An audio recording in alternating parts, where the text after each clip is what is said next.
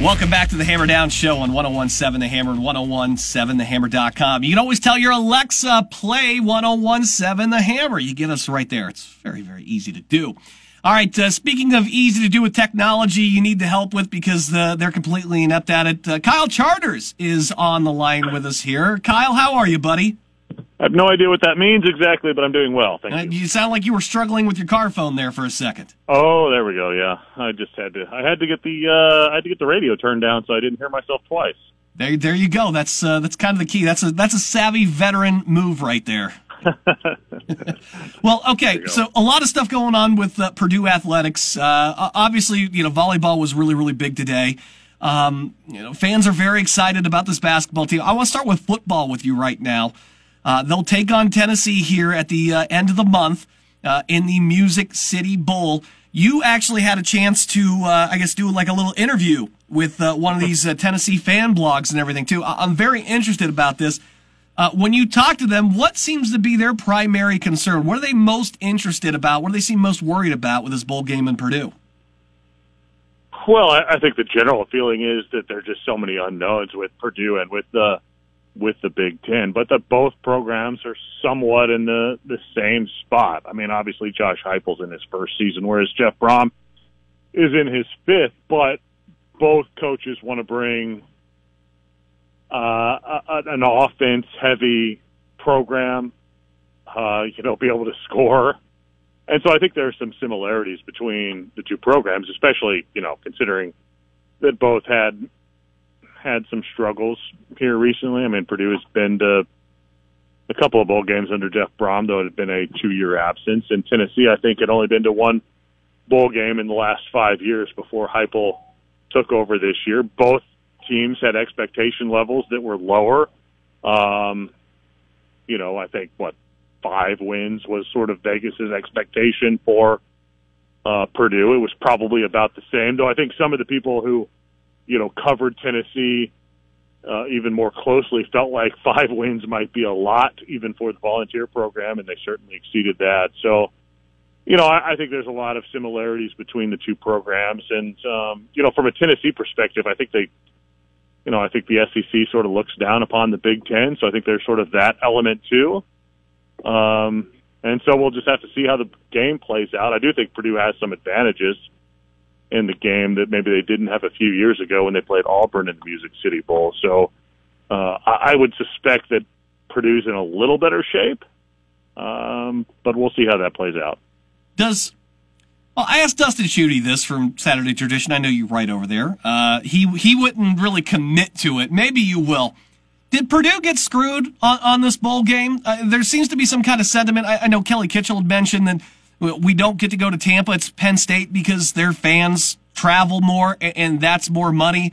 Uh, there's some folks that are saying that Barry Alvarez helped steer Wisconsin into Las Vegas and, and not have to come down here to take on a uh, a Tennessee volunteer team. Do, do you buy into any of those notions that Purdue kind of uh, got bruised over a little bit? Well, I I think saying they got screwed is probably a little bit strong because, you know, we knew that Nashville was one of the three primary options for Purdue. I mean, it was either going to be Nashville, Phoenix, or Vegas. It seemed like. I, think the part that sort of has rubbed people the wrong way is just the idea that Penn State is the team that jumped up there into the Outback Bowl. I mean, Penn State's resume, look, Penn State's resume was never as good as Purdue's. Never. And it was really annoying to see Penn State consistently ranked when it was ranked in the top 25 and Purdue be receiving votes when the resumes weren't even close. I mean, Purdue had a, a much better resume than Penn State. Yet it's yet it's Penn State who is the team that gets ranked. And you know, there's more history there. I understand Joe Paterno, all that. But Purdue was a better team and had a better resume. It didn't make any sense. So from that perspective, yes. But Penn State jumped a few teams, so everybody sort of got, you know, bumped down a little bit. Um, Well, I mean, what yeah, do you, I mean, I- it's, I it's just going I around, don't man. Understand, I, I don't understand Penn State in general. I, I don't. I don't. I don't get James Franklin necessarily. I mean, I think he's a good coach. Is he a hundred million dollar coach? I don't know. I, I don't know how you can finish four and five in one year and then finish seven and five the next year, and two weeks after you lose to a very mediocre Illinois team at home, you sign a hundred million dollar contract. I mean, that is just I don't know, man. That's a whole nother. That's a whole nother barrel of monkeys, man. It really is. Uh, and we're gonna get into this. You, I know Tom Dienhart's been very passionate about some of these deals that are that are happening. It almost makes you say, you know what? Maybe we ought to be paying these players. Maybe I actually am on that train. and I don't realize it because some of the stuff is getting absolutely absurd for some athletic departments that were saying that they did not have the money uh, during COVID, that they were going to cut sports because of COVID. And uh, now it doesn't seem like they were really out of money, Kyle. I mean, it's a it's a whole other argument for another day, and, and we won't get on it. We'll, we'll stick with Purdue. Kyle Charter's on with us here on the uh, Hammerhead Hotline. Let's transition over to basketball, buddy. I mean, just the the sense of pride that you felt throughout the fan base this week, especially after the Iowa game, going into the Iowa game, even that this team was going to be the number one and is now the number one team in the country for the first time in its program history has just been really something to behold.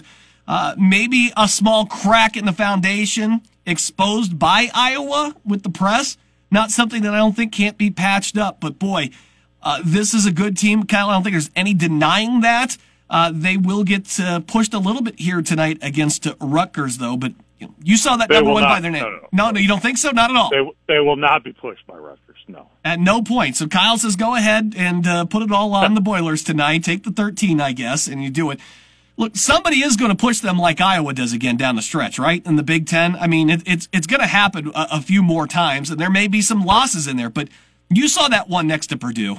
Uh, uh what did you when you finally saw that? What came to mind for you? Well, what came to mind is that it's it's nice that it's number one right now, but it doesn't really matter a whole lot. Uh, you know, the number one team at this time last year was Gonzaga. It did not win a national championship. The number one team a couple of years ago was at this time was Louisville. Uh, uh, you know, so I'm not sure everybody remembers who was number one in early December. The idea is to be number one in early April, and so Purdue's got to make sure to do that. I I look at their schedule. I don't think Purdue's challenged until maybe the game at Michigan on January 11th, and if not that game, then definitely the game at Illinois on January 17th. We'll just see how how good or how not good Michigan is once we get into next month. Illinois certainly looks like a team that is going to be able to put up a fight against Purdue, in my opinion. So I, I you know, those are the two dates that I, I think. I, I don't think Rutgers has any chance to keep the game close tonight. Maybe I'm wrong, but if you can't score, and, and Rutgers shoots about 27% from three point range, if you can't score against Purdue, I just don't see it. I, I just don't. And Iowa can score, and then that press did give Purdue some issues. Iowa traditionally is not a very good defensive team. It, it played pretty well defensively in that game and might have some guys on its team that just do embrace playing defense a little bit more than what we have seen in the past. Um, so, you know, I know Iowa's 0 2 in the Big Ten, but they've probably played the two best teams in the Big Ten, and Purdue and Illinois, uh, and didn't have their best player for one of those two games. But yeah, I, I just I, I don't think you know, if you can't shoot the basketball, I don't I don't think you have any chance against Purdue. I really don't. I mean, maybe you can keep it to single digits, but you know, who cares? The the goal is to win the game, and and I don't think many of these teams have a chance to win the game. The crazy part about Iowa, you just brought that up. You know, they're taking on an undefeated 15th ranked Iowa State team on the road tonight, and they're the five and a half point favorite. Uh, look, they, they can score. Yeah. Um, I want your take on last night's Wisconsin win over Indiana. They were Hoosiers up like what 18 there. Look, they can't win in the Kohl Center. Uh, that's been a huge or it was like 98 something like that's the last time uh, they beat Wisconsin on the road. Uh, this is the second time Wisconsin has uh, had that huge double digit come from behind victory. Uh, are, are you scared of the Badgers all the season, or was this more of Indiana kind of just screwed the pooch on it? Man, I, I don't know. I I have I I had not been a believer of Wisconsin, and it's they're making it more and more difficult on me uh, as the games go by. because they've they've won some games. So I I think you do have to give Wisconsin some credit for winning some games. I I think that's a terrible matchup between Purdue and Wisconsin for Wisconsin. I don't think they can I don't think they can slow Purdue down inside. And I'm shocked that Indiana did not just force feed the ball to Trayce Jackson Davis during the second half of that game yesterday because Wisconsin can match up very well with with strength on the inside. And so Purdue has a huge advantage there against the Badgers, in my opinion. Maybe I should quit disregarding Wisconsin, but I, I tend to a little bit. Um, Johnny Davis has been a lot better than what anybody expected, and so that has helped Wisconsin, and they have found a way to win some games. But yeah, I just don't know that they have enough against Purdue on the inside to be able to keep uh, the Boilermakers in check. I don't really, you know, I, how do you beat Purdue? I think you you have to do a little bit of what Iowa did, and then you also have to be able to shoot the ball. So if you can press and create some turnovers, and you have some length and physicality on the perimeter, and then can also shoot, um, then I think that's what you have to do to beat Purdue.